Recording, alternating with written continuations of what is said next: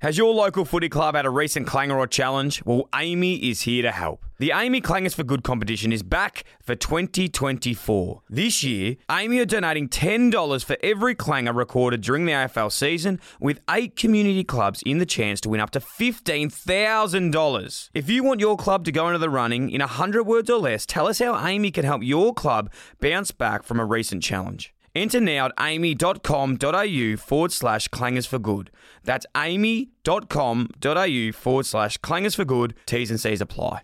Kayo's got you covered for this footy season with every game of every round live and ad break free during play. AFL, here we go. Carlton versus Melbourne with no ad breaks during play. That is going to be an absolute banger. Last time these two uh, got together, well, not the last time. When I was there, I kicked three. Freo versus Swans live with no ad breaks during play, exclusive in Victoria. And the Hawks versus Saints live with no ad breaks during play is going to be an absolute blockbuster. It's a must win for both of these teams. And don't forget the NBA playoffs. Gee whiz, they are going off at the moment. So many big games to mention, and they will be absolutely enthralling. Watch every game live with both Eastern and Western conferences live with ESPN on Kayo. There's absolutely plenty of room for everyone, so get on board with Kayo. Now also available on Hubbl. G'day, guys, and welcome back to the Dyl & Friends podcast. This week, I caught up with one of the greatest small forwards of all time, Stephen Milne. Stevie Milne came off the rookie list at St Kilda, hustling his way into the team and ended up playing 275 games and kicked 574 goals. He's a two time All Australian and, in my opinion, playing in the hardest position on the ground. We touched on it all, being the first player to kick 300 goals at Etihad Stadium, grand finals, footy trips, coaches, sprays, and he even gives us his hardest opponents and his bunnies, the ones he used to lick his lips when they came down to him at full forward. One of the great guys, I can't thank him enough for his time. I hope you enjoy the show as much as I did. Let's go. Welcome to the Dyl & Friends podcast. My name is Deborah, Dylan's mum. Strap yourselves in for some light-hearted and wholesome fun. And don't forget to subscribe and leave a review. Stevie Milne, mate, this is an absolute pleasure. Uh, it's an honour. I, uh, I'm a fair to say I'm an absolute huge fan, mate. And to, to say, uh, you know, at the start of my career, if I ever could have said that I was sitting down with Stephen Milne and doing a podcast, um, I wouldn't believe it. So, mate, thank you so much for coming on the show. No, thanks, Bucks. Looking forward to uh, the next hour, mate. Looking forward to it. Uh, mate, it's a very interesting story. It's an absolutely incredible story, and it's one that I feel, you know, I, we'll get into it. But I just feel like for what you have done on the field, uh, it, it just does not get enough credit. And I, I- you know, I'm the one that's going to be kicking up a fuss about this, mate. But I'm sure we'll touch on it, and um, I'm hoping you can too. But I, I suppose the best place to start, mate, is at the start. Um, how did it all start for you? Where'd you grow up as a kid? I know you played a bit of footy with the Frankston, Frankston in the VFL. Yep. Yeah, it's a long time ago now. I've been retired for seven years and uh, feels like a moon ago. So um, I kind of was one of the guys that did it the hard way and grew up out at Knoxfield and played more juniors out there. And kind of I was just a small forward pocket, but trying to play uh, full forward and getting in the big guys' way. And, and then we moved out to Hampton Park and I played a year at Hampton Park uh, Footy Club and then went to Cranbourne. And then after the Cranbourne Footy Club under 16s, I was lucky enough to get invited to Dandenong Stingrays. Uh, played with the guys like Fev, Craig Jackatine, um, Trent Croad, you know, so, so on and so on. And um, I was just, you know, small little smart ass forward pocket um, in 97 and 98. And we had a couple of good years, lost to the granny. Uh, to the Ballarat Rebels when Adam Goodes uh, famously kicked six or seven goals that year, and then I kind of got overlooked. Um, I put my letters in, I sent the you know, VHS video recorder to all the clubs, kind of on my highlights, and I was only, you know, 50 kilos ringing wet back in them days, so um, just wasn't fit enough and strong enough, so got overlooked, and then I did a pre-season at the mighty Frankston Dolphins um, under Robert Mace, and then I was lucky enough to be mates with Adam Ramanauskas, who was at Stingrays, and he got drafted to uh, the mighty Bombers. Um, and they were short one day and playing some practice matches out at Whitten Oval, Essendon against the Bulldogs, and I was doing a, um, an apprenticeship at um, Patterson River Secondary College, just doing PE. Um, and I got a phone call to go play a pracky match, and I went and played a pracky match and kicked three, and then got invited the week after, then got invited the week after, so I ended up playing three practice matches, and then Essendon put me on their um, their supplementary list for three hundred dollars a game, which was 20, 1999 it was, um, and then after that we ended up having a really good year, played um, St Kilda in the grand final uh, at the MCG. I did okay, kicked four in that game, and then St Kilda kind of picked me up in the rookie draft after in 2000. That's incredible, mate. And So- I, I suppose one thing that shocks me about this story, and I actually didn't even click it until now, but I had Fevola on the podcast a few weeks ago, and to Yeah, think that you two played together in under 18s, two of you know the best small forward and key forward to nearly ever play the game, in my opinion. You guys played together in under 18 footy. Yeah, it was. we had some fun too, on and off the field, uh, Fev. Back in them days. Um, I suppose yeah, it wasn't the scrutiny then as well. You could do whatever you want. Oh, you could, you could, yeah, have a few beers, and we, we had a really good crew in 97, 98, and we were pretty, pretty close. But I think uh, 98, I think Adam Goodes was injured and didn't have a great year, but then he come out in the granny and just teared us apart. Um, you know, kick seven, and we didn't, we didn't get near it. But yeah, to play with like Fev, obviously Rama, Premiership player, Trent Croad, Premiership player, um, Craig Jackatine played for Collingwood, Craig Black, who was at, you know at Carlton. We had Travis Johnstone, number one draft pick. Um, you know, I was lucky enough to play with a few, few uh, good players in the early days. That's incredible. That's a bloody good team. To think that that was that many blokes getting picked up out of the under 18s at Danny Dandenong. I've missed a few out too. So Chris Massey, um, Chris Massey. yeah, Chris Massey, yeah, Carlton and Adelaide. So um, yeah, we're pretty stiff, pretty flat. Looking back at it now that we didn't pinch one. And so, from my understanding, at that age, you were saying earlier as well that you weren't guaranteed to be picked up at all. Like it wasn't. You, you missed out on the draft. You did it the hard way. You were actually sending tapes to clubs of your games.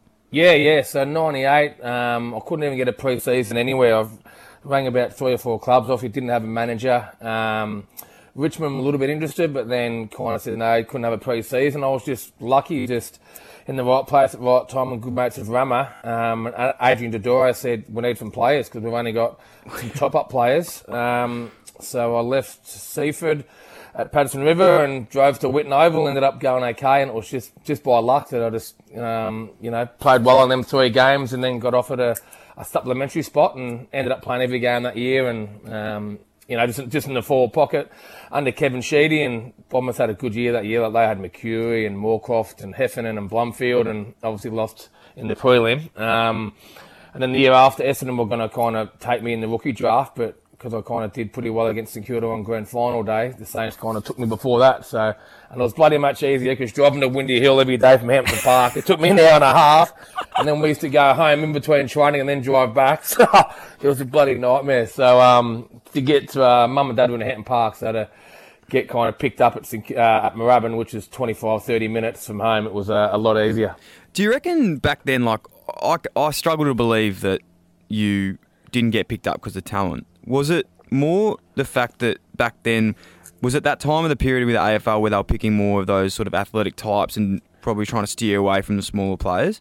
I think I think so. It kind of started coming in around then, kind of early 2000s. But I think I was, as I kind of said earlier, like 55, 60 kilos, ringing wet. So I was, you know, kind of got pushed off the ball easy. It wasn't a great kick. I, in, in, I remember in 99, I used to run into open goals and sort of dribble, dribble, dribble them along the ground from like 25, 30 metres out.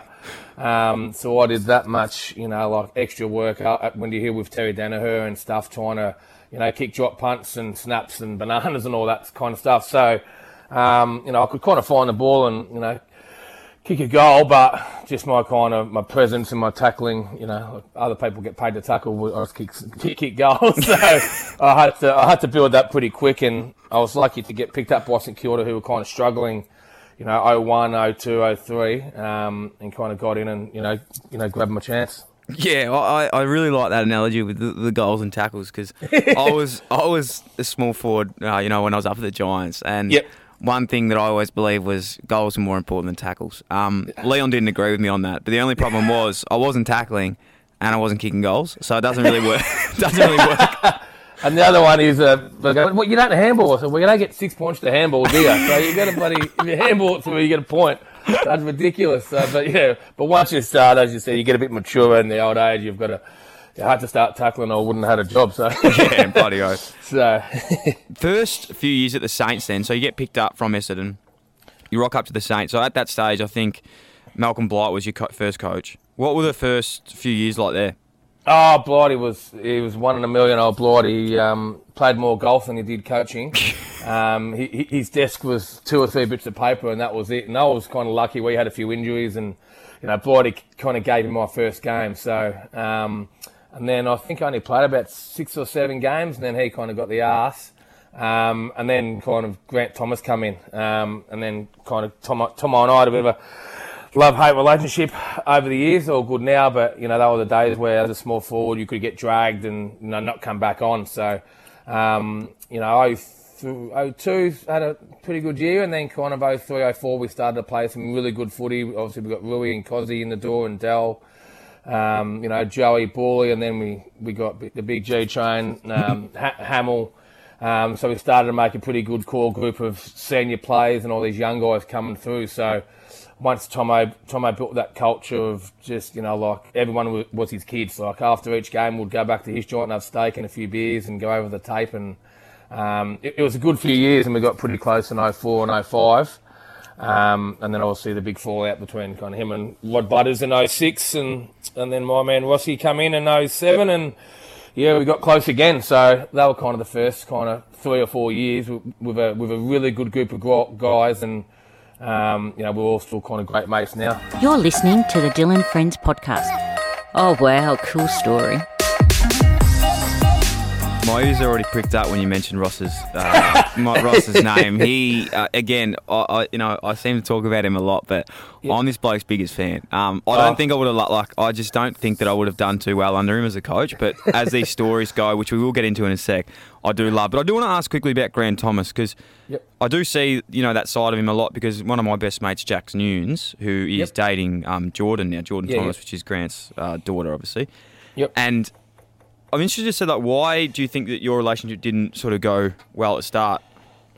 Oh well, it wasn't kind of. Well, It was just kind of the coach the playing relationship. Of, yeah, the, yeah, yeah, yeah, kind of coach playing relationship. It was just, um, you know, I was kind of a young, kind of immature guy, just you know, obviously not tackling and you know handballing and doing kind of the team things early days. I just, I, I thought that you know goals was better than you know for myself to to stay in the team. So once we kind of worked that out, and then I thought I was getting dragged at kind of different times and stuff, you know, which it's a bit of a starvation corner, as you know, Bucks. Uh, starvation oh, yeah. corner, the four pocket, you get the ball kicked over your head 30 times, and you could be on a good lead and you never get used. So once I had to kind of get that, get that balance and, you know, work well with Tomo and I used to take a mark, you know, 30 metres out in front of goal instead of going back for a set shot. I used to do a snap and then I'd get tackled. And I did a couple of shit things here and there to make him, his blood boil a little bit. But it was just kind of that, you know, coach player relationship. And, you know, we're no dramas now. And, you know, I ended up playing for six, seven years under Tomo. And, um, yeah, it was a bit rough around the edges, you know, but for a bit, but it's not, no dramas now, just like any other player and coach. Um, but mine was probably publicised a little bit more. Yeah, bloody oath. Um, because at the end of his time, did you nearly get traded?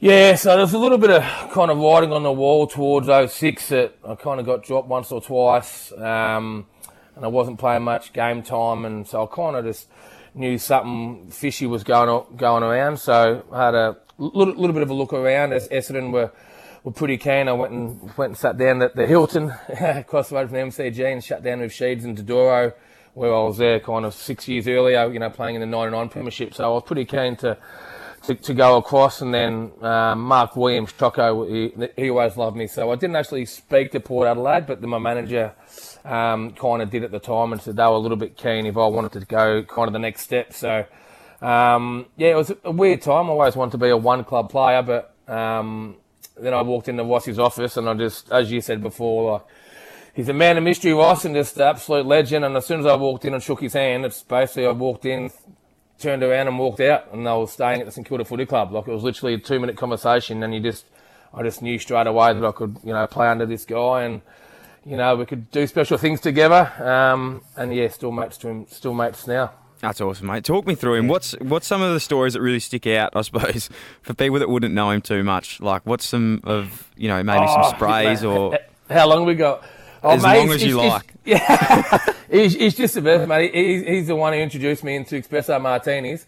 Um, we were out. I think we lost one year and we ended up going out, and even the Dales was with us and got onto them. I don't think I've had one since because I don't drink coffee because I'm hyper enough.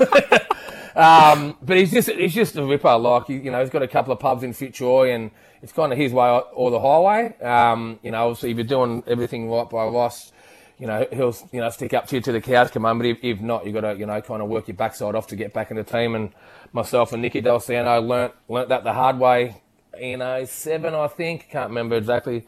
I didn't. I haven't got it in my diary the day I got dropped. um, um, but we yeah, we got dropped. We played a game in Sydney, and um, it was pissing down rain, and I used to wear one screw and one blade because they used to hurt me feet, the blades. Um, and in that game, we lost. I think we won about 15 in a row, and um, he made Dell go and get the boots that we wore, and I had to go get my boots. And he's going, Milne, you got two of the wrong boots. I said, No, I don't. This is what I wore. And he goes, You effing serious? Grabbed the footy boot and just threw it as hard as he could across the room. And it hit the wall and goes, If you ever wear them again, you'll never play for this club again. So, so, yeah, we, wait, wait, you wore two different boots? Yeah, on, the, on my left, I used to wear the screws, you know, them long stops. Yeah. And then on my right, I used to wear a blade.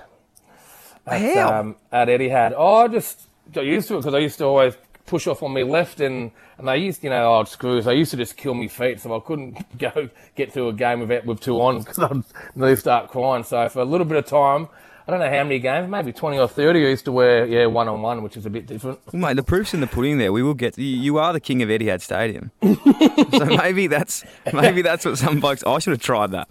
it was uh, it was a bit weird, but it, yeah, it worked. It worked for a bit until we went up to Sydney and I tried it, and I was uh, I was like playing on an ice skating rink. Yeah, but, uh, the SCG is probably the slipperiest ground in the AFL. Yeah, so that's that's probably the biggest spy I got, and the other one that that Dal um, talks about a bit is when we come in at half time and he's gone through the, the tackle sheet and he's gone look Lenny two tackles, Dal one tackle, Le, um, Milne one tackle, Rui donuts, and just a whole it's half time we're getting done, and he's just ripping the captain, saying he didn't have a tackle. Dal says it a lot better than what I do, but you, you, I just wanted to start laughing at the best of time, and that was half time. I said, I probably can't start laughing here. I'll probably be on the bench for the rest of the game. it's serious, as funny as he is and his anecdotes and stuff, he, he's a serious coach, hey? Like, you know, he took oh. you guys to being. We will touch on this again later. I'm saying that a lot, but he's your team there. I know you didn't get the chocolates, but for those few years, you were one of the best teams, you know, that could have been. Oh, we were, mate, and I've I think I've had six or seven coaches, and he would be the hardest working coach, you know, like I've ever seen. The hours he does of um, opposition and just his own players and tactics and um, stuff every day. I remember he couldn't get into Moorabbin, and he he was um, asleep at home. I couldn't he couldn't sleep, and then he, he went to the drive to the club at like two a.m. and jumped the fence and got in his office and was there till seven eight o'clock in the morning till the boy till the boys got there to the club. Like just that kind of stuff that no one kind of knows. And even when he went to Freo, the boys loved him there. So he's uh, he's very well loved. And I spoke to him yesterday actually. So he's have, yeah having a bit of a bit of a break, and um, he's getting pretty bored as well because he, he needs to do do something every day like like the rest of us. So, but he's yeah, good man, Lossie, good man. Great man, mate. I want to talk about a few of your games. Um, obviously, there's a few there. You played 275, kicked 574 goals. It's pretty impressive. Um, what's is there a game that sticks out to you as one of your favourites? I know there's a couple there that you've you've kicked some bags. Yep. Um, yeah. Look, you can go to the individual ones, but the kind of the the two where in the, the prelims where you, you, make the grand final. Um, that's pretty. Yeah, they're probably they're, they're probably my favourites. Where the Bulldogs won, where we were kind of down at kind of half time, and uh, Brian Lake or Harris um, gave that free kick to Rui in the third quarter, and we kind of come and where we kicked a, a goal, um, a soccer goal in the last quarter to put us in front, and just that final siren, just to know that you're going into a grand final the next week is obviously you know pretty special. Um, I was lucky enough to play with kind of Harvs, Lowy, um, Aussie, kind of all, all, my good mates and all their milestone games. So they're when you're growing up that you're you're playing week in week out, and they're playing. You know, I think I played in three 300 games. Burkey, Lowy, uh, um, Harvs, you know, and about four 200 games. You know, I can't remember exactly the, the stats, but all their milestone games are, are pretty good because all of them were kind of one club players, so they're pretty special for the club. Um, and then obviously the, the, the, game against Brisbane where I was lucky enough to kick it. I haven't watched it once, about 10 times. No. um, that was on the other day and uh, had, a, had, a little, had a little sneak peek of it. But that kind of day, you know, you wish happens all the time. But you know, it just it happened once out of 274. So literally everywhere I run, you know, it just landed in my lap, and I think I even took a half a hang on. I can't jump over a jam tin. So that was probably the, the special individual one that I just literally couldn't miss. And don't know, I tried to do what I did the week before, the week after, and just completely didn't work. So. But I've been pretty lucky to play in some yeah, yeah big games over the years. No, you have, mate. I want to ask you about a game uh, in particular. You were playing over in Perth. I think it was against Fremantle, and I think you broke your jaw. Oh yeah, and you had to drive back to Melbourne with an 85 year old trainer Dennis. Dennis, Dennis Campbell. what happened? How did you? Drive? Uh, how many days did that take the drive home? Oh, it was full on, yeah, because I, I, busted my cheekbone, so um, obviously I, I, couldn't fly. Um, so I had to stay the night and then get get in the car. So it was 20 hours from Perth to Adelaide, and then 10 hours from Adelaide to Melbourne by train. Um, so it was just Dennis and nice kind of guy. Been at the club forever. Still at the club now, does a massage, but he's, but he's pretty quiet and I'm the opposite. I'm pretty loud, but I had this knock and I was still a bit up and about because they gave me a couple of sleeping tablets and some medication and and stuff. So I kind of slept the first kind of six to eight hours uncomfortable, and and that was back in the what year was I can't remember what year it was, but it was like a cassette day or CD. So we had to stop at a shop and we got some Michael Jackson CDs and some some shit CDs that you wouldn't even get now, um, and listen to them. And um, Dennis drove for a bit, and some of the some of the way I pretended that I was asleep just so I could have a bit of bit, bit of own time because we could only talk about the same conversation. Just get a run out of things to say for 20 hours, and then we stayed somewhere halfway, and it was the worst hot because it's in the Nullarbor. I don't know how them truck drivers do it, but it was the worst uh, 20 hours. And on the train, I literally just slept for like eight hours. I could I could eventually lie down, and there was no one else on the train. Um, and then I went into surgery on the Wednesday, and it was Harvs' milestone game, his 324th game on the Saturday. And I ended up getting up to, to play for that on the Saturday. So, so you was... played on the weekend, broke your jaw, broke your cheekbone, drove from Perth to Adelaide, train to Melbourne, surgery, yep. then played the next week. Yeah, I had surgery on the Wednesday, got out the Thursday or the Wednesday night, and then I played the, the Saturday and Harvs as record breaking How many did you kick? Uh, I think three or four, can't remember.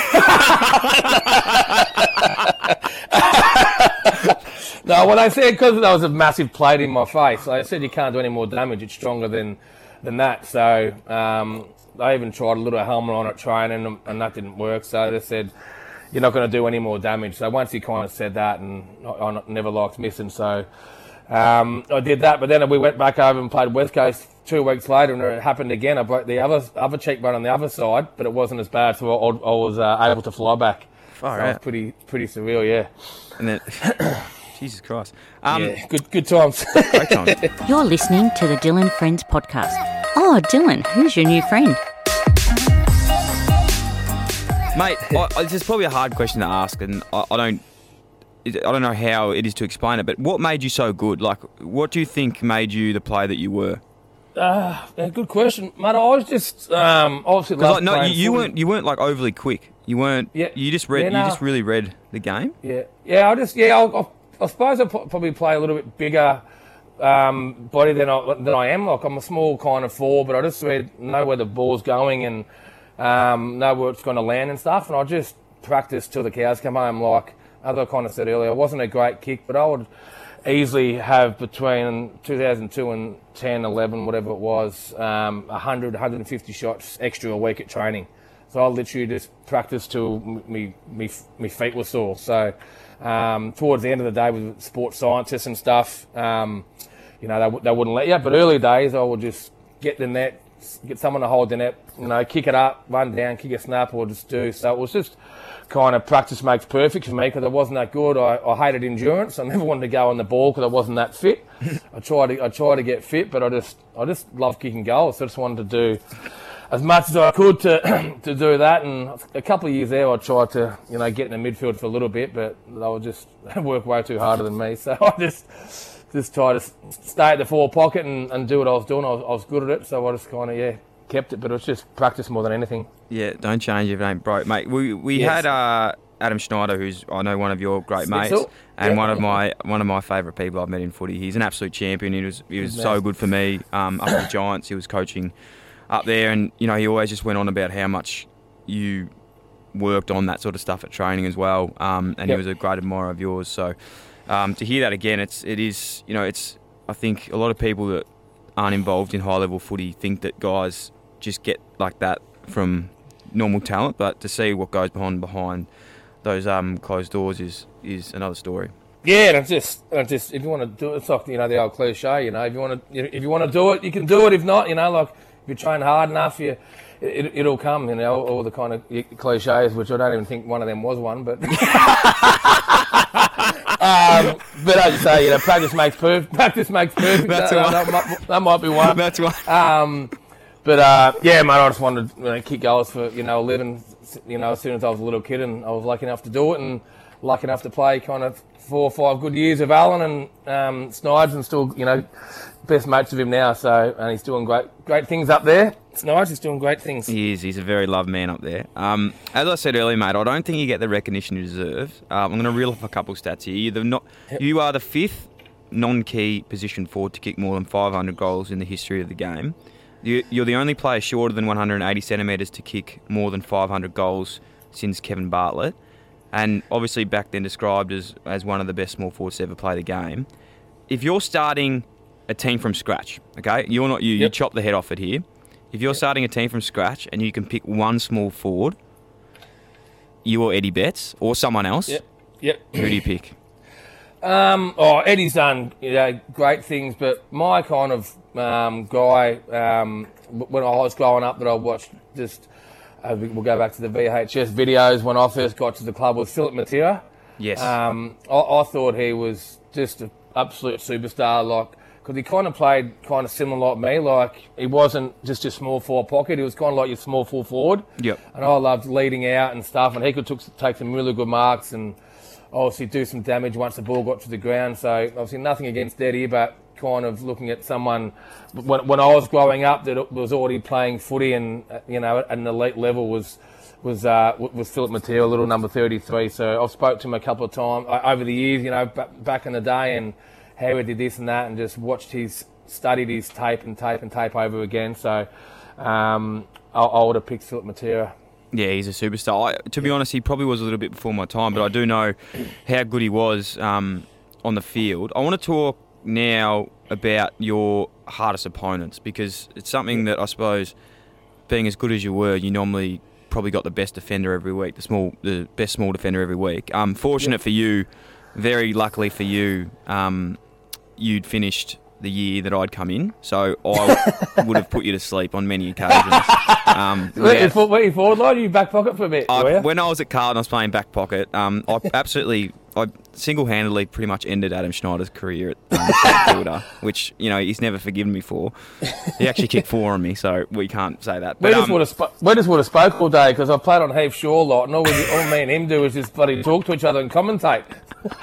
it So we might not have got a kick, which would have been the corner I talking would have and been happy laughing. with that. I would have been happy with that. Did anyone who was uh, who was some tough guys that you know it was hard to play on? Yeah, so obviously the the, the favourite one who had some real good battles with from Sydney was uh, Jared Crouch. Yep. Um, he was a guy that I just wanted to bloody punch in the head every time you play because like he, he didn't even want the footy. Like he was one of them guys that just literally Hate that. tagged me and tagged me and just if the footy was like a metre away and he could have put his hand out to get it, he wouldn't get it. He would just literally just you know, bash you and not let you get the ball. So uh, I ended up, it was probably even, you know, probably played them each other seven or eight times, maybe more over the years. Um, and probably e- even in the end, I, you know, obviously, you know, the home ground advantage used to get him at Etihad a little bit, and then he would kind of get me at, at, at Sydney, probably because I had the um, stops and um, blades on. That's probably one of the games he got me. Um, but he, he was probably the hardest. And the other two hard um, guys were both at the Essendon Footy Club, Mark McVeigh and Mark Johnson.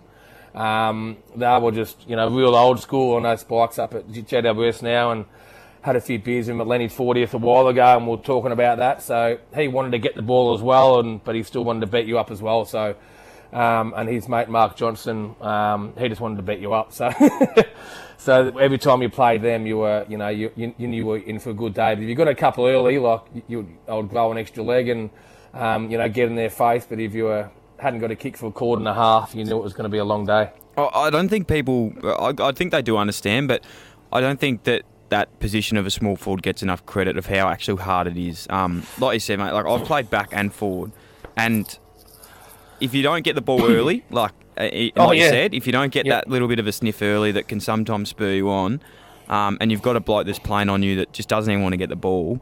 It, it, it, can be one of the loneliest positions on the ground. Oh, it makes it tough. And then obviously back in the day, then you get dragged, so you're on the bench and you got your head between you, you know.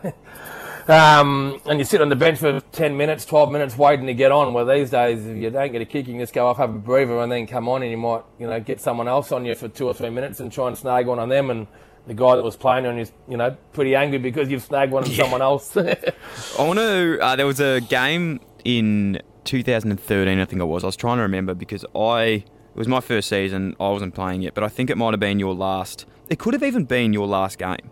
Was it against? Yeah. Was your last game against Carlton? Nah, Freo. Freo. What was? Freo, yeah. It might have been the one before that because it was when Andrew Walker went to you. Oh yeah, big punch on. Do you yeah. remember that?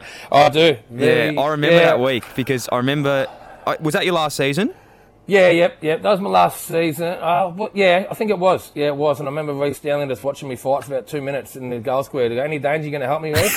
like, and I remember it. I remember it like literally like yesterday because it was sunny. It was down the far end, the city end and I was in the goal square and it was pretty hot and I had the roof open and I listened literally your huddle, Carlton's huddles kind of um, emerged and then he's just sprinted and was, he's got to about the wing and I'm going, he's not doing a run through here. He just kept sprinting and sprinting and sprinting. Then he got to the 50 and I was like, he's in a 100 metre sprint and I'm going, shit, I've got to shape up here. We're yeah. on. And he just come up and hip and shoulder, and I'm trying to get the headlock, and I'm trying to get my angry face going. I'm trying to do a few uppercuts, and then I'm on my back, and someone's trying to drag me off, and then we look at the vision, and I'm literally knackered for, I reckon I was done for 10 minutes after that. Going, what's your frigging problem? So I was a bit going on, and then Rhys Stanley's just sitting there just watching me. Any danger you're going to bloody help, Rhys? You're six foot six, 100 kilos, muscles coming out your bum, and I'm bloody 70 kilos. Uh, so I gave him a little spray during the week once they showed the vision, but yeah, I still don't know what, what happened that day. I, I feel like, look, I, I remember because it was my first season and I remember the game. I feel like that was your last year, wasn't it? Yeah, yeah, yeah. Because what I learnt later on in life, and it's funny that Rats is at St Kilda now, but I think that there was, and it would be interesting to get your opinion on this as a St Kilda player, but there was always something there between Carlton and St Kilda. Yeah, yeah, like, yeah. Yep. It was, uh, and when I was playing there, and obviously to this day still, St Kilda. No matter what happened in that game, like those, they just hate each other. Like we, Carlton versus St Kilda, no matter who's playing, it's just you know it's going to be a good match. Um, I think that St Kilda have definitely had the wood over Carlton in the past, but I know that game was definitely something that had sort of carried on from that. Yeah, I totally agree because my Carlton's the best team that I love playing against. I just they were just my favourites to play because I always I knew I, I, knew I was playing well. I was playing on Aaron Joseph, so I had his measure over the years.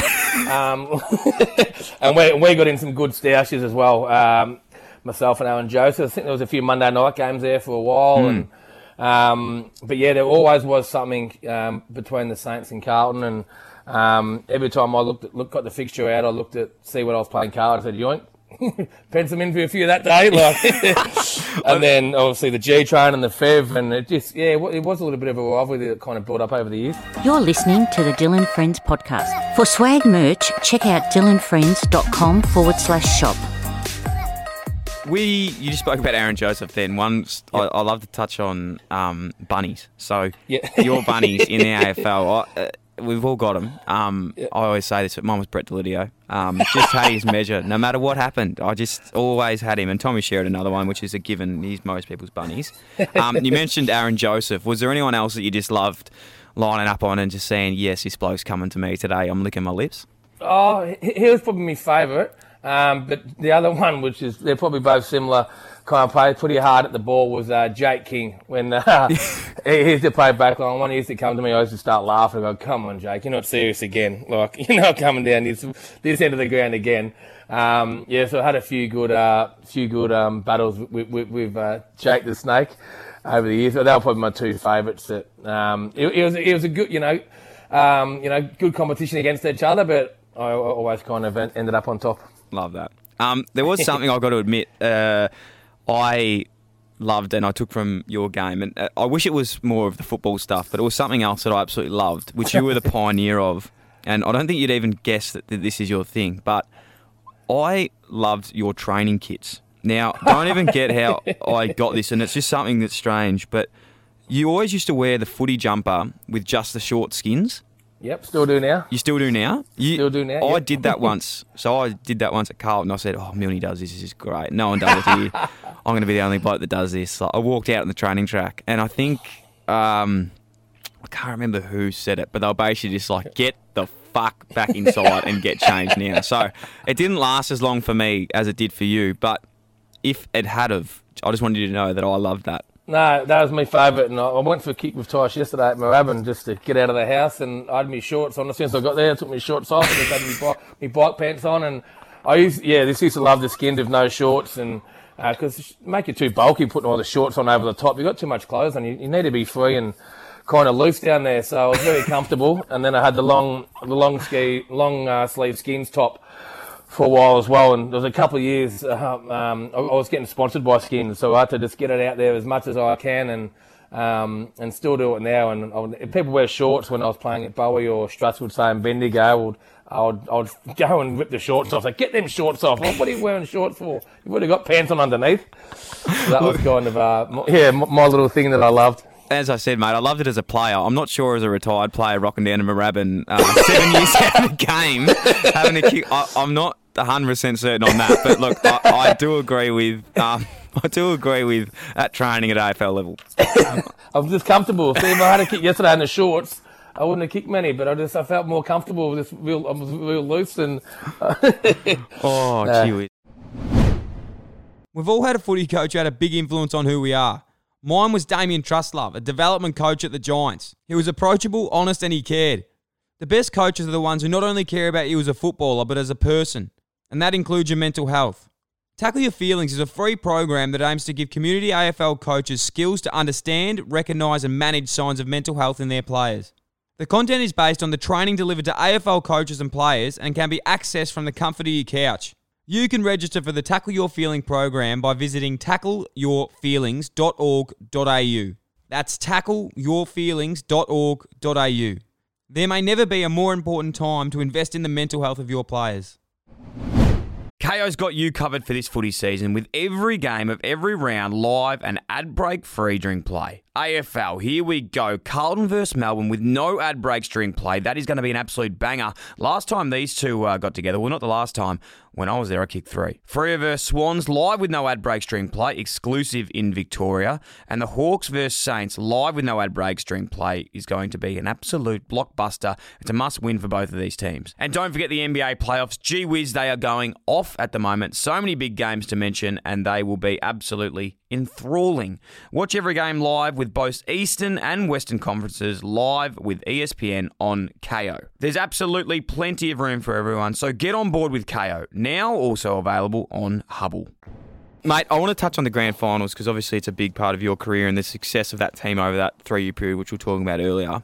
Yep. Um, it was an incredible time. It was an incredible team. Um, what? How do you sort of wrap that up? I know, like 09 were versus Geelong. That was probably, I've heard you say, probably the one that was the closest. Yep. What was the memories of that year? Yeah, mate. That was sorry. That was you only lost one game that season, wasn't it? Yeah, one or two, I think. And you, we kind of go through that with with Rossi's era. Um, I remember the 08, we were two and seven or something, and we had a meeting at West Coast, and you know, you think of, you know, you, you would know that, you know, your club changed, and just over this one little meeting where all the boys would say enough's enough. We're in the prime now to really, you know, have a, have a crack at it. So that was the kind of meeting. And then we, I think we missed the finals in 08 by a game, but we went on about a 10 or 2 run after the break or whatever it was. Pardon me, with 12 games left. And then 09, we just got there and we just, we picked up a couple of players and we just knew that we were on. So that whole year was, was you know, until the grand final, was were invincible. Like everyone was just playing their role. Um, you know, we, we didn't use many players. We just had this bond and kind of mateship that you know, footy clubs kind of have where you're just taking the piss out of each other and everyone's up and about every day, you know what I mean? So, and then we took that to, to the games and um, on, ended up getting on a obviously a big winning winning streak and um, and even the, the finals we, we, were really good in all the finals games in the grand final. Just one of them days where it pissed down with rain and Hawkins hit the post and a couple of things just kind of went went against us and um, we missed a couple of goals. But I didn't kick a goal, a couple of points. So to get that close and um, w- w- was pretty flat, but we kind of um, yeah, it was successful, but you know, one that kind of got away. You look back at it now and saying, you know, that was probably the one that we probably should have won. And then obviously Collingwood the the year after, where we had another you know awesome year, and they kind of jumped us in the first half, and we kind of came back. So another ten, you know, thirty seconds, we kind of would have had them, but um, as as it is, you know, they, they come back and you know pumped us the next week, unfortunately. Mm, with the the 09, I was I was at that game. I was actually at the both 09 and 10 grand finals. Um, I used to go with dad all the time. Absolutely loved Yep. it. But that 09 game, I remember thinking if it was a dry day, Saints would have just ran all over it because I could remember how I remember Ru- Roo. Um, you know, I'm not mates with Roo, but I, I love him. But I don't use that nickname because we're not really mates. But I, I want to be mates. Um, Nick Riewoldt, he was like y- that forward. I remember how much you guys were on and how hard you were working, but because the ball was wet, probably just didn't adapt to the weather. Yeah, it was uh, exactly you hit the nail on the head there, Bucks. It was uh, yeah, it was just unfortunate one of them days where you wake up on grand final morning and you know when you're a kid you when you're playing cricket on Saturday mornings and you, you wake up and look out the blind it's pissing down rain and you mm. go shit what's, now I've got to go back to sleep. it was kind of you know you shouldn't you know look out you're playing a grand final but we, we, we wanted it to be kind of good conditions and you know we still gave it a pretty a pretty good crack oath. but just unfortunately a couple of things just kind of went our way, like Scarlett, that toe poke, you know, Yeah. he was in the goal square and we held it, but um, it's a good story for the Sportsman's Nights and that now. For Geelong supporters, not us. yeah. Um, 2010 as well uh, with the draw. There's uh, I've always just never. I feel like no one really talks about this, and I, I didn't get it. But obviously, what happened in that game, would happen, and the bounce I know gets brought up a lot. I don't even really want to Yep. touch on it because I don't even think it's an it, is a thing, and it annoys me that it does get brought up. But it'd be stupid not to, and I, I can imagine how much it annoys you. Anyone that knows plays footy knows that a, even if you know you couldn't have got there. B, if you did, it probably fucking would have just gone straight through the points anyway. um, how annoying is it that you know that just keeps getting brought up? I suppose. Yeah, it's, it's annoying, but it's, it's life, you know what I mean? So if you crack the shits about it and just go, well, next question, you know, then people get their back up a little bit. So you just answer the question. I have had a dollar for every time. It's one of the ones. If I dived for it, it would have bounced over my head and maybe not gone for a point or, you know, like literally couldn't got it. But if I did grab it, I would have uh, kicked it straight and Joff has knocked his other tooth out of in the in the cheer squad for, for the pies. But um, yeah, there's still a minute. And I- it was on the other day actually, so I watched about four. I was about twelve minutes left. Um, it was on Foxtel, and I watched about eight of it. And then it got to about four minutes left, so I quickly turned it over. I just watched me kick a goal late, and then BJ's hanging out. I said, "Oh, we're on here." Said, "I'll turn it over now." I'm going to make some lunch. I remember- Um, yeah, but it's just. Uh, you know, there was a minute and a half or two minutes left after that point, I think. So Yeah, plenty of anything kind of anything kind of could have happened. Yeah. I suppose when the siren went, um, that's probably the part where I'm so intrigued at like what happened next. Um, Yeah. What was first of all like? What was your? Did you know that it was draw at that stage? No. What Oh, was your yeah, I knew it feelings? was- Did you go? You know, how was it all after that? Yeah, I, I knew it was obviously knew it was a draw, but literally no one, no one had spoken about it in the lead up or. Mate, I've watched every grand final, you know, since growing up, and I didn't even know what happened if there was a draw. So I don't think anyone knew kind of the rules. So it was just in disbelief that you know we should have won because we were, you know, coming home like a steam train.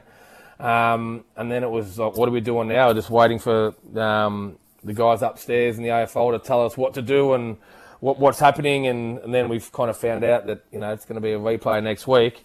And then we started walking to our rooms, and our rooms got flooded, so we all had to evacuate the rooms. So that was even put even more damper, damper on the night. Um, and then obviously we had all the parties li- lined up with your family and friends after grand final, and they had to cancel them. So we just everyone was staying at hotels, your mum and dad's and all that. So I think we just went back there to the hotel for an hour, and you know what's happening here, and went home, and we had a meeting at hotel one of Louis' pubs the next day just a lunch and get together, and so let's just get up and do everything we can to kind of win next week. So, and that was a bit of a surreal week, but you think, oh, what a good opportunity! You get to play one grand final, but then you get to play two in a week. But unfortunately, we got pumped. yeah. Was there anything that you know, not that you can go back and change anything, and not that you probably want to, but is there anything there that you can you'd put your like eye on that you thought maybe we should have done this, maybe we should have done that in that week differently, or was it handled pretty well? Because it was funny because I remember commenting off the end of that game, it actually looked like you guys handled it the best in terms of like you just came together and were like, all right, sweet, let's get on with it. Yep. Perfect. Let's walk off.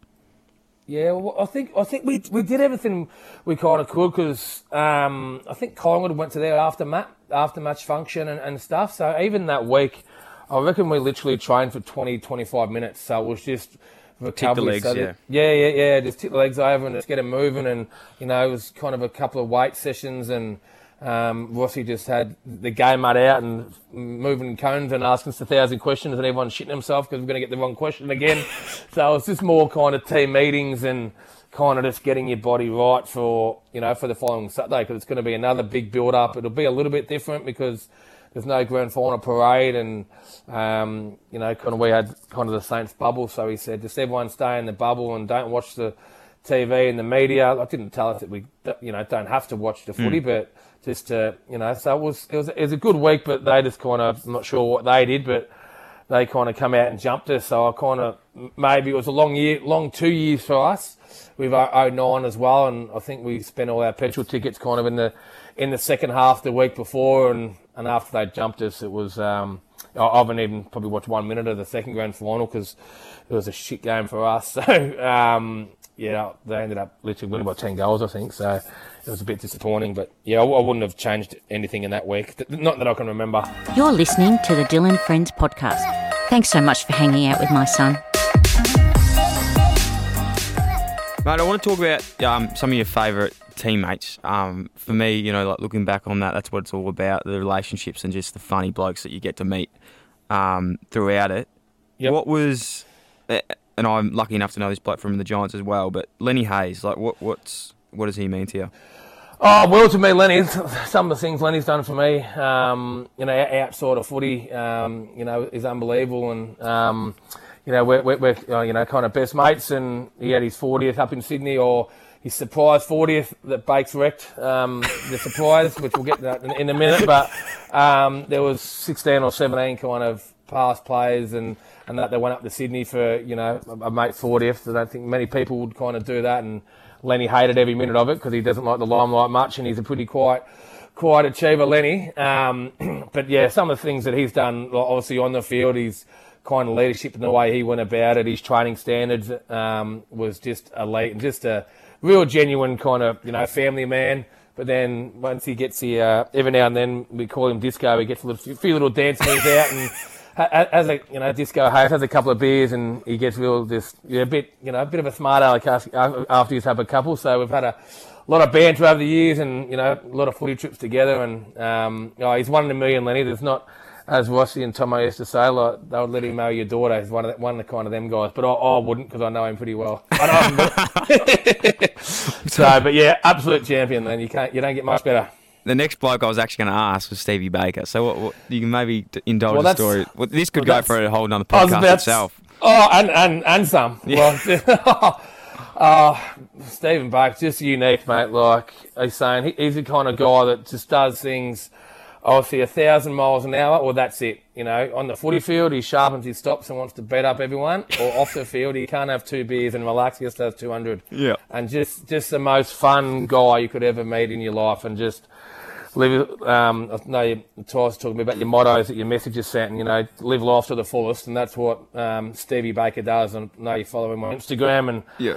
some of the things he does, and just their whole family. You know, about him, his mum throwing knives at him in the in the kitchen and, and all that. They're just they're just the best. Bakes and I did a Saint Scared. I think it was 01 or 02, um, kind of like a jackass kind of thing for a year, and some of the things we were doing, like eating chilies and um, going to the cricket nets and using the bowling machine and stuff. That, um, yeah, I literally could go for another podcast talking about Bakes and a few of his off off field antics as well. I might have to get him on for a show, I think. oh mate, he'd be the best. He'd be the best. I did a podcast with him the other day, and um, oh, I was just non-stop laughing. Like, every time you catch up, if I haven't seen him for two or three months, and he comes over like tomorrow, it's like I've seen him yesterday. So like he's just he's one of the best.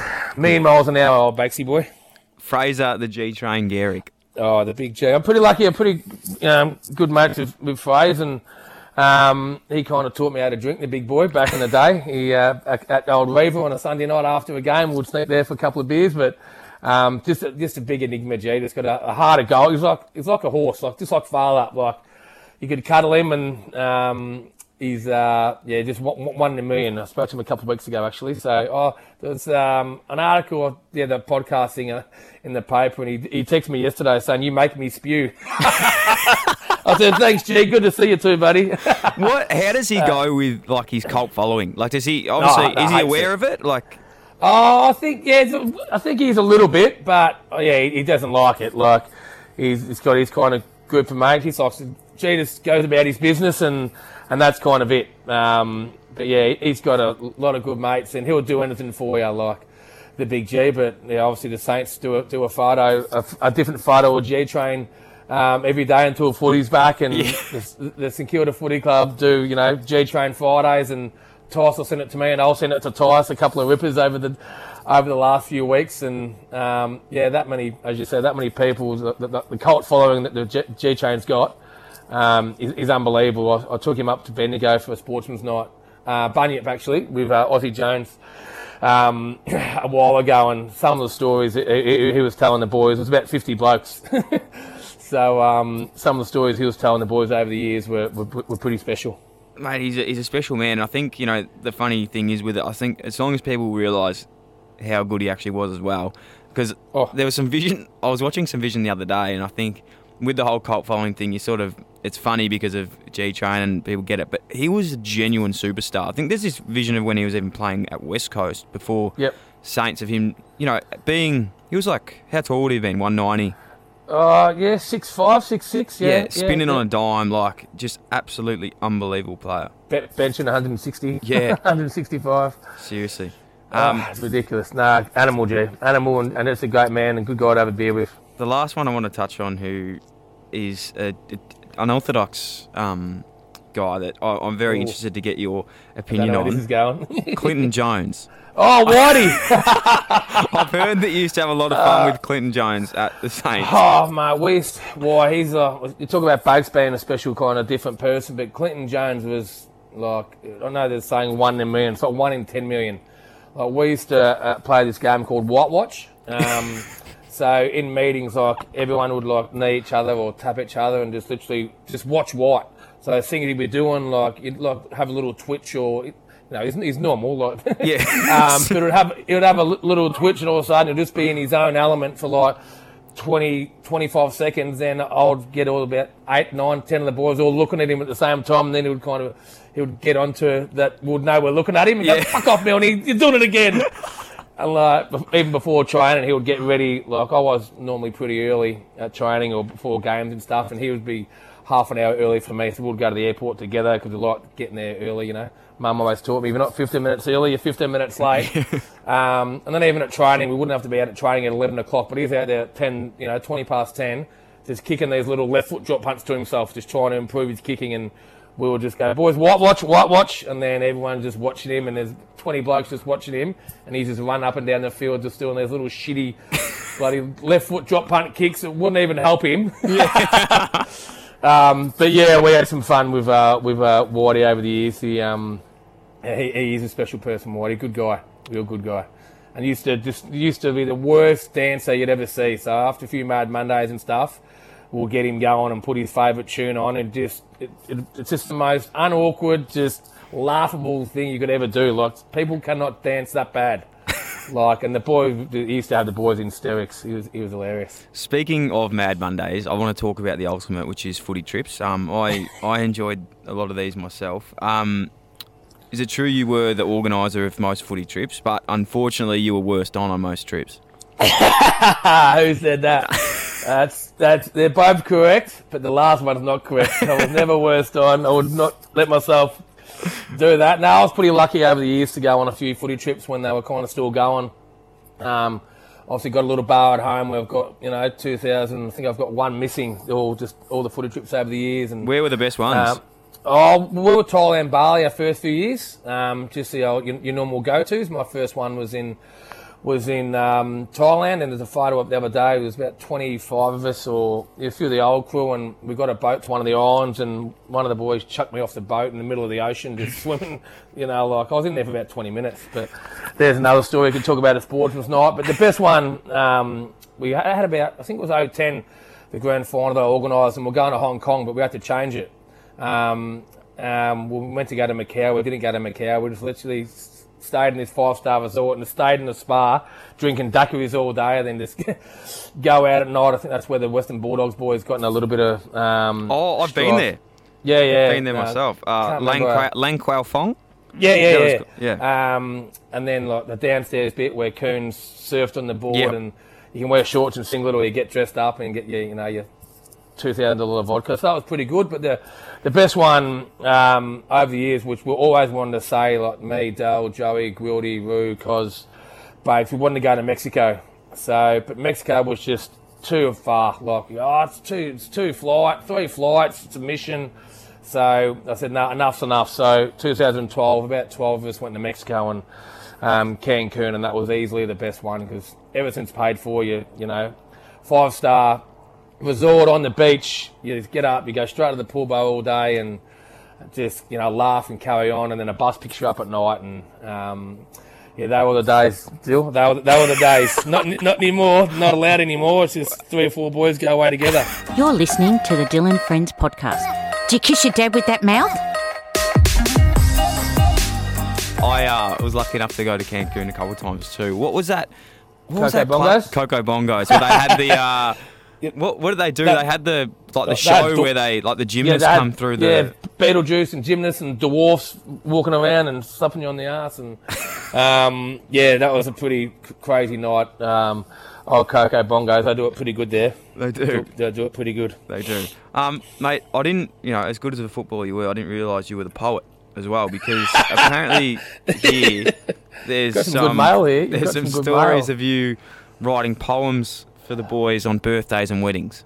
Yeah, so it's, I won't. I've let the cat out of the bag. So I, I would wouldn't want. I'm- hated school, but I've got a mate that um, Rusty mechanic out at Hampton Park. He he's just real good with, with poems and, and kind of. So, sorry, Rusty, Words. the mechanic Yep. from Hampton Park, is a poet. yeah. That just doesn't. that just doesn't sound right. And so I would put a list together. So, and I used to do them before um, games and that as well. So he would send me a game. So we're playing West Coast, and he would see what's going on during the week, and I would tell him that Ruby kicked four last week, or Joel had thirty. So before the games, we used to get in the club rooms. And the palm would come. and said, Rusty, the, the boys need the palm, mate. Come on, come on. You know, we've got to start getting ready. Then the palm would come through, and I would kind of read it to the boys, and they would give it a bit of a fist pump, and then we'll kind of go about our business. But I was, I've been lucky enough to be MC at a, a couple of the boys' weddings, Lenny's wedding, and um, you know, groomsmen of the couples as well, and always just uh, um, I somehow just work my way up to the uh, stage if I'm not MC, and bust out a poem and and go from there. So there's been a few rippers over the years, and all the boys think they're shit, but they're pretty funny. And all the old oh, the old ladies or the grandmas and the mums, oh Stephen, you're such a nice poet. And, but, but they didn't know I didn't do it. I was. uh, I did one for the missus' birthday and, and all that. So it's uh, yeah, it's good fun and. Everyone uh, gets a bit of a laugh out of it, but now they all know that I didn't do it, so it's a I've let it out of the bag. I might have to. I might have to um, indulge that one. I, I don't mind that. I've got a few Yeah, weddings coming up. I'll have to get up and call Rusty Just from me Hampton Park. Just- yeah, just send me a list of things. I'll send it to Rusty. I said, Bill Buckley wants a poem, and we'll, we'll, put, one together for you for your next podcast. Perfect. Perfect. um, as well as footballer, poet, cricketer. footballer, poet, cricketer. Oh, I love me cricket. You love your cricket. Um, yeah, I love. I've heard that in one game you made 230. Ah, yeah, yeah, 272 actually. 272. Yeah, and, and we'd, uh, was it two? Uh, So two, you've made two. You've made 270. 262. 262.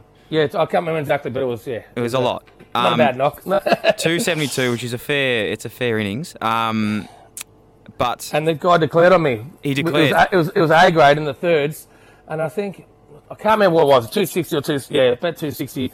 And A grade, well, it's in the third, so it was a, I was good standard, you know, I'll tell the viewers, good standard. So it was okay, but we're playing on my little home ground, so it was kind of small ground, but you still got to hit them, don't you, Bucks? You, You do, mate. 'em. You do, mate. You got to get Um, them done. But I, one thing I have heard about this game, though, you made 267, whatever it was. Yep. But the opening bowler was 13 years old. He might have been, but he, he, he, only, he only bowled three overs, so I got most of the runs off him, and then the old guys come on the other end. So you're a fantastic cricketer. I've heard that. I um, wouldn't say fantastic, but yeah.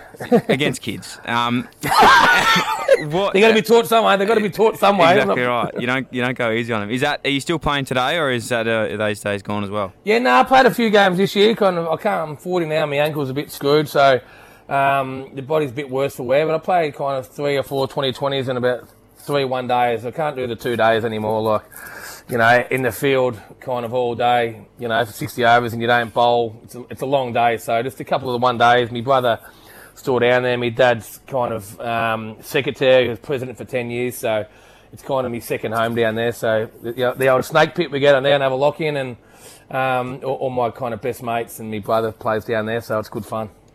Yeah, it does sound like fun, mate. I uh, look to be honest, I'm not a massive. I like look, I like cricket. It's you know, it's got its Yeah. place, but I uh, It's no I, good at I it, or struggled. Yeah, I never played it. I never played it. I'm I'm really loving post footy squash. squash. It's such, Yeah. mate. It is the best game. The way you moved, you'd be absolutely fantastic on the court as well. yeah, I've Um, been playing I a little bit of a uh, little bit of tennis uh, lately. The park across the road, but I can't surf. I can cover the ground okay, but I can't surf. Yeah. I've got the shit, the shittest backhand ever. So My followers would know I have to give cannot surf. a serve. go. Serving is very hard to do. Um, Post footy, we talk about finishing up at the Saints. How did that all come about? Yeah, I was a little bit weird because obviously I had a little bit of um, things going on outside of um, footy at the time and kind of got called the Scotty's office and said, you know, a couple of things hanging over your head that um, we- we're going to drop you for four weeks. Um, so I kind of, you know, read the writing on the wall that this is kind of going to be my last year. Um, I probably definitely had one year le- left in me, like could have easily went, went around again. Like, um, so I just I, I made a decision just to kind of call it call it stumps and you know go out of my terms because I didn't want to say yeah I'll go around again and then they give you the ass and um, you know you, you have this kind of falling out with the club. So it, was- it was a little bit disappointing, but that's how um, th- that's what happened and. We go from there, and then obviously I was still keen to keep playing, so I went up to Bendigo and played a couple of years with a great mate of mine, Dale Wilson, who was coach, um, and we won back to back. Didn't lose a game in in two years, and you know won a couple of flags, and then I ended up coming live in Cheltenham, so I went to Beaumaris um, after that, and Snides come there for a year, and um, I think he did his hammy four times and played four games, and including a granny, so he had a pretty good year. So, so that was um, that was uh, yeah. So I won three in a row, and then the year after that, Snides took over as coach, and I was assistant, and we finished bottom. So that was kind of the start of Snides' coaching career. Um, but to, but to his credit, we did we were in A grade amateurs, and um, we did lose seven games by under a kicker under ten points, so we weren't that far off. So um, yeah, they, they, they were kind of my three or four years, and I kind of played a couple of one-offs last year, just um, you know that Fev's made famous. So um, couple of the, couple of them just to um, you know get out of the house and have, have a kick. And I was going to do a couple this year as well, but obviously with everything going on, so if I can keep the body in a little bit of little bit of shape, which is uh, very tough. Yes. I might try and do one or two, um, you know, next year just to, you know, because you're retired forever and I don't do much running. I literally don't leave the 10 metre square deal. we might have to get a little Dyl, Dyl and Friends slash Stevie Milne um, little dynamic duo down there in the Yeah, in the let's- forward line. Let's do it. I'm looking forward to that one. Um, just on that, when you were finishing up, how hard was that time for you? I suppose. Like, and did you feel, did you feel like the club, like I know you said before, they let you, gave you four weeks off at one period. How Yep. did you, did you feel like they sort of stood by you at that stage, or were you happy with the way it was all handled by the club? Oh, it, was- it, was pretty. It was pretty tough. Obviously, at that time they kind of made a decision without kind of me um, having any, any input or my parents or my wife or anything. So it was pretty tough. Um, and then kind of after that period, you think, you know, pack me pack me bag up and, and, and lock her and you kind of go. So it was pretty surreal that obviously you've played 13 years, just you know, Mighty Footy Club, and then you've kind of just been shown the door um, and kind of given no explanation or, you know, the explanations were there, but they kind of just said, this is what's happening. So that's why I kind of made a decision just to, you know, play the last game against Freo with Cosy and Jason Blake. It was their last game also, and just kind of go out on my terms. So um, after that was was pretty tough. The next kind of 10, 12 months, so I couldn't get a job or anything, and started doing um, some labouring with the G Train at Tough Turf. Give give him a plug, and um, We love tough turf here at Dyl & Friends. It's oh, our yeah, favourite uh, turfing business in the world. So he, he was. Um, I was working harder at tough Turf than I was in the footy field. So I said I can't do this forever. And G loves hard work, so I did that for about 10 or 11 months, and then I was lucky enough to bump into um, Sam Saliba at Command 51, and I've been in kind of the cleaning pubs, restaurants, kind of cafes game um, for about four and a half years now, and just obviously having a bit of a four to eight week, hopefully, staycation off with uh, COVID 19, and but looking forward to getting back into that. Regardless of the of the situation, I suppose the transition out of the game. Like, do you feel that you were ready for that? Did you do enough when you were playing to sort of find an interest outside of the game? No, I didn't do. I was kind of one of them guys. You know, I had to play 50, 50 VFL games to before my kind of first, you know, AFL game. Um, I went to Hampton Park Secondary College. I wasn't the smartest student, and I kind of mucked around more than I, you know, did. Um, you know, and I didn't do any uh, kind of traineeships or you know degrees or anything like that. That kind of wasn't down my alley. I just wanted to do everything I can to play AFL footy. So I did a, a couple of courses when the when the clubs make you do. You know, I did a real estate course and I did an acting course at one stage to get the club off me back. I was, An I acting to go on- course? I want to go on home and away or neighbours. Really? Oh, I didn't want to go on home and away, but I just said, "Oh, what am I interested in?" I said, "Oh, I could do acting." So I did this twelve-week acting course in the city on a Thursday night. It lasted about seven weeks. You kidding? that was How- it. What? Like, was there actually a, was there ever a thought of doing anything like that, or was it more just to, to test it out? No, it was more just to test it out and see if you like it. But um, it, was going to be, you know, the long haul. Like, um, it was just like going back. I did had uh, drama in year twelve at school. They, they were my good subjects. So it was Yeah. just uh, just testing it out to see, um, you know, if I was any good at it. But it was kind of all that, you know, the background. You know, the people in the background in the cafe pretending they're not Yeah. there and stuff. so I didn't want to do that. I, I, I wanted No, to be the you want to main be in man. Hollywood. Yeah, I wanted to be up short straight away. like. You're listening to the Dyl & Friends podcast. Head to Dyl & Friends on Patreon for bonus content. I've seriously Yeah. got it all, you mate. Footballer, poet, cricketer, actor, and probably one of the most exciting things that I'm ready to talk about now is kabaddi. Ah, kabut, kabut. Kabaddi? Ah, what- buddy. Oh, yeah, I'm so- kabaddi. kabaddi. Like this, uh, for those who don't remember what this is, it was that incredible. I, I don't even know. You're probably better off explaining it, but it was like a tackling game that you and Campbell Brown, Schneider. Yeah. Um, I don't know who else went over there, but you all went and did that. What, what was it? Yeah, I was. Yeah, I still don't know. I, I, I won't get that two weeks back in my life. And to rub salt into the wounds, they picked a bloody town that was um, alcoholic free. So we weren't even allowed to drink. So, uh, but no, Br- Brownie rang and I bumped into Campbell over the years, and um, he's a really good fella. And said, "I've got this Snide." He spoke to Snide first, and Snide rang me and said, "Mate, let's go to India for three weeks and." do this. So we've gone to Windy Hill and done a couple of training sessions with these Indians. I'm going, what the fuck is happening here? Like, what is this? I, I did, didn't lay, lay a tackle in my whole career. And now I'm bloody going to the World Championships in India to represent Australia to play kabaddi. I go, what is this? And then when I got over there, I would kill it in the training sessions. Like I was asked Snide, I was best on, but then the Indian coach wouldn't play me. So I reckon I played five minutes for the whole three weeks. So I was pretty pissed off for the most of the trip. So it's kept me in good stead actually, because it was a bit of like COVID nineteen, because we'll just be in our hotel room the whole day, and then go down for lunch and have that much curry and sit in the toilet all afternoon, and then do it again for dinner, and then go to training. Um, but it was a it was a funny three weeks, and yeah, some good experiences. Um, obviously India, like all the cows and bloody animals on the freeways, and just it's oh, it's mayhem over there. It's, funny. It's and- funny you bring up the cows. Why? Why were you so scared of the cows over there? Oh, I'm just not an animal lover, Dill. I'm just um, little story. I think I got bitten by. Uh, if we had a dog sport when I was um, seven or eight, I, th- we, I think that's the story.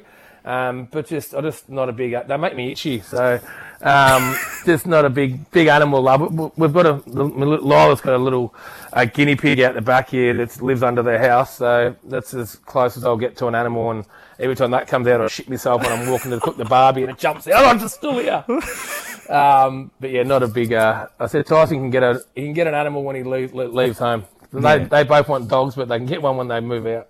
Fantastic. And mate, we, we bring it to that point now. One of our uh, our good mates, uh, well, it's not your mate, your son. Um, he's my mate, Tyson. Yep. He's an absolute ripper. He's doing some good things at the moment. He, he just missed out this year. Well, I don't even know what year we're in, but he was an Yep. under 18. Spoke to him recently as well, and I suppose now's a better time for him to keep doing like well, exactly what you've done yourself, mate. You did it the hard way, but now's a good time, I suppose, because they are doing so many good things. He's playing with the Sandy Zebs, I think. Yeah, yeah. So on Yeah. at the uh, VFL, Sandy Zebras. So that's with, with Hamill. Yeah, no, no, Hamill was coach last year, and now Right. Benny McGlynn's coach this year. Oh, so beauty. just on uh, Tyson first, I have to apologise to yourself on behalf of Tyson because he will listen to this. That uh, how many Instagram messages that he did send you over the uh, over the over the past few months to get me on. He's uh, he's a massive lover of your show and loves your banter and the way you go about it. So um, it's taken us a, a few times to you know to try and get on and. I'm not a big kind of social media fan, um, but then Tyson's keen, and mate, I- I'd love to jump on and listen to a few episodes. And you're doing great work. And when I said I was going on, he was over the moon. So all his mates love you, and um, yeah, they're pretty pumped with you. It's actually funny, mate, because I obviously, as I said, I wasn't talking shit earlier. You're obviously, honestly, one of my favourite players of all time. And when, Yep. you know, uh, at this stage, I get a lot of messages, and this guy sort of um, popped into my thing. He's like, "You should get my dad on the podcast," and I was like. Who the fuck? Like, what are you talking about? mate? Like, what, what would I? I, no, I was just sort of reading these things, and as it sort of Yeah. came, he goes, "My dad's Stephen Milne." I was like, I was like, this guy seems pretty old. Like Milne wouldn't probably have like you know because he's 19 now and Yeah, you- yeah, 18. Yeah, yeah, 18. yeah. And I was like, nah, this couldn't be. And this, I was at the Giants this stage. I was talking to um to Schneids. I was like, mate, this kid's messaging me, um, telling me to get my dad on. Like, is this actually Milne's kid?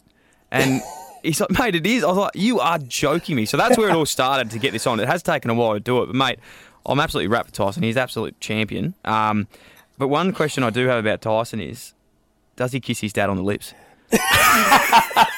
That is a negative. that is a negative. No, I brought him up. Not, not, not, there's nothing wrong with that. But we're a Nothing bit wrong old. with it. Yeah, Nothing nothing, wrong wrong with with that. Um, no, we're a bit old school here with the old my old man Brian Milne, old Brizzy, the old firm handshake. The harder you squeeze, the tougher you are. So. Yeah. Yeah. We're just we're the old um, firm handshake kind Yeah, of guy. yeah. Um, he- he- here at the Milnes, no kiss, kiss. I don't think he does that to his mum either. Fair enough. Me and me and Dad are brought up the other way. We just love the firmer the kiss is, the more we love them. As I said, each each to their own. Nothing wrong with that at all. Mate, um, no, shout out to Tyso. He's an absolute champion. And um, I said that as soon as this is over, we'll catch up for a few cordials. Yeah, he's pretty Um, pretty happy with that. And he's uh, he's actually earning earning the bucks for the Milnes at the moment because of a COVID. He's landscaping, uh, Dream Landscape, so he's out there um, bringing in the bacon. While the Dales and I are trying to get back to work with COVID nineteen, so he's uh, he thinks he's running the running the place at the moment. Oh, he's a good man. Good man. um, mate, to finish up, I always love to talk about this. Have you got for me anything uh, in terms of lessons learned, life mottos? Is there anything that you like Yep. to live by?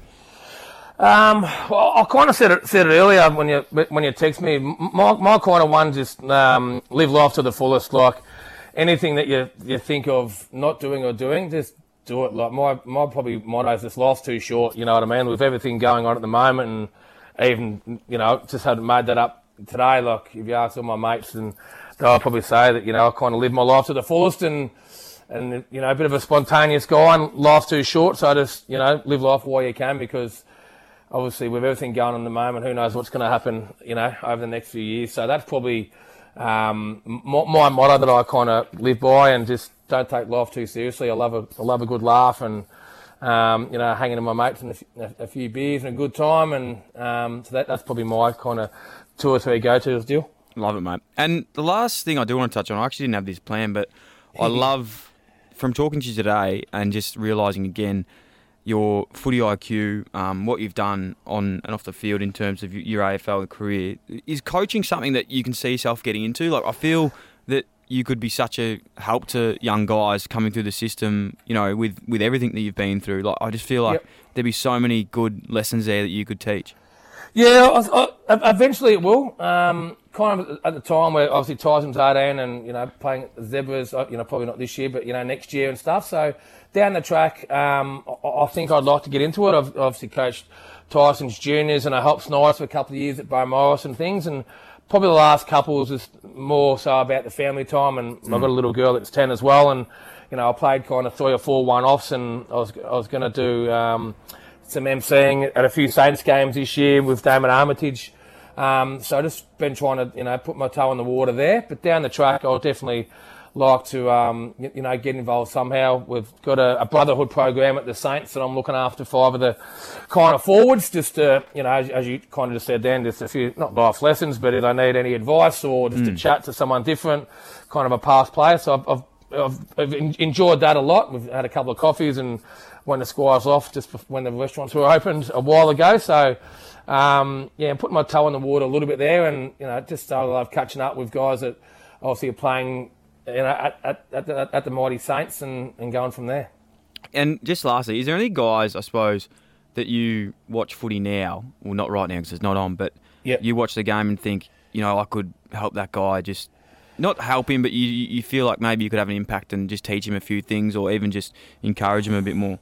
Yeah, it's, it's probably the, the, the, small forwards kind of, you know, kind of at the Saints who I just kind of mentioned that brotherhood program yeah. that Aaron Hamill kind of kind of organised this year just to get a few. I think there's seven or eight past players, myself, Max, Aussie, um, Spider. I think that are looking at Rui, that are looking after kind of just a different set set of players. So obviously your Jack Lonie, your Sinclair, mm. your, your Tim Membrey's just to, you know, if if they've gone through an experience what I've have, I've you know been to the to the mill and back and had me, you know, plenty of ups and, and plenty of downs. So just to, you know, give them a little bit of advice on how to handle it and, you know, not read too much into it and just, you know, worry about the people that trust you and believe in you and not worry about anyone else. Because I've had obviously a lot of articles written about me over the years and, um, you know, just use it as toilet paper and, you know, don't worry about it because mm. you don't know them. You're never going to see them. Yeah. You know, you don't give a shit about them. So, um, any little advice to that, to mainly the Saints guys, um, you know, I'd love to pass on. Is there any other guys outside the comp that you love watching that you feel that you could help as well? Like, not help, but you just love watching them, you love the way they go about it, you see a bit of yourself in them in other teams?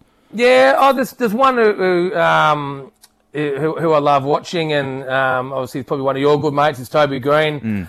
Um, I, I, bumped into him at Lenny's 40. He, he came for dinner, and and had a, had a good chat to him kind of that night and said, mate, I'm, you know, if you need a, a chat or anything, obviously he's been, um, you know, in the headlines for, you know, a few you know, good reasons and not so you know re- really bad reasons, but yeah. just you know he's he's got that kind of fi- fig- that cold hero figure about him that gets publicity when he goes to the toilet. So you know you feel for him, but up in Sydney you get a little bit left out of it down there. So he's one of the ones that obviously Tyson loves and I love watching um, you know, regularly as well. And um, he was, you know, set for a big year and set for another five or six years. He's just, uh, yeah, he's a class act. And first time I met him, um, you know, the other week, and he uh, sounds like an absolute ripper as well. So we had we had a good night together. Yeah, he's a ripper, mate. He's a bit like yourself. You know, these guys sometimes from the public eye get a bad rep, but I'll tell you what, they're the first blokes that you'd you'd pick on your team if you could. Yep. Uh, Milny, mate, thank you so much for your time. Um, no gee whiz, I've really milked you for absolutely everything you've got there. That's fine, I, mate. Appreciate I appreciate it. it. Thank you so much. Um, mate, it's an incredible story. Um, I'm looking forward to catching up for a few cordials once we can, and um, thank you so much. Thanks, Dill. Appreciate it, mate. You're a good man. Thanks for listening to the Dyl & Friends podcast. The show is produced by Dylan Buckley and Luca Ganano. Richard Stansbury looks after the audio and editing. Samuel Kenny Creative is responsible for branding and graphic design. And the show is recorded at 3AW Studios, Collins Street, Melbourne. If you would like to contact my son, head to dylandfriends.com or look me up in the white pages and I'll pass it on. Kayo's got you covered for this footy season with every game of every round live and ad break free during play. AFL, here we go. Carlton versus Melbourne with no ad breaks during play. That is going to be an absolute banger. Last time these two uh, got together, well, not the last time, when I was there, I kicked three. Freo vs Swans live with no ad breaks during play, exclusive in Victoria. And the Hawks versus Saints live with no ad breaks during play is going to be an absolute blockbuster. It's a must win for both of these teams. And don't forget the NBA playoffs. Gee whiz, they are going off at the moment. So many big games to mention, and they will be absolutely enthralling. Watch every game live with both Eastern and Western conferences live with ESPN on Kayo. There's absolutely plenty of room for everyone, so get on board with Kayo, now also available on Hubbl.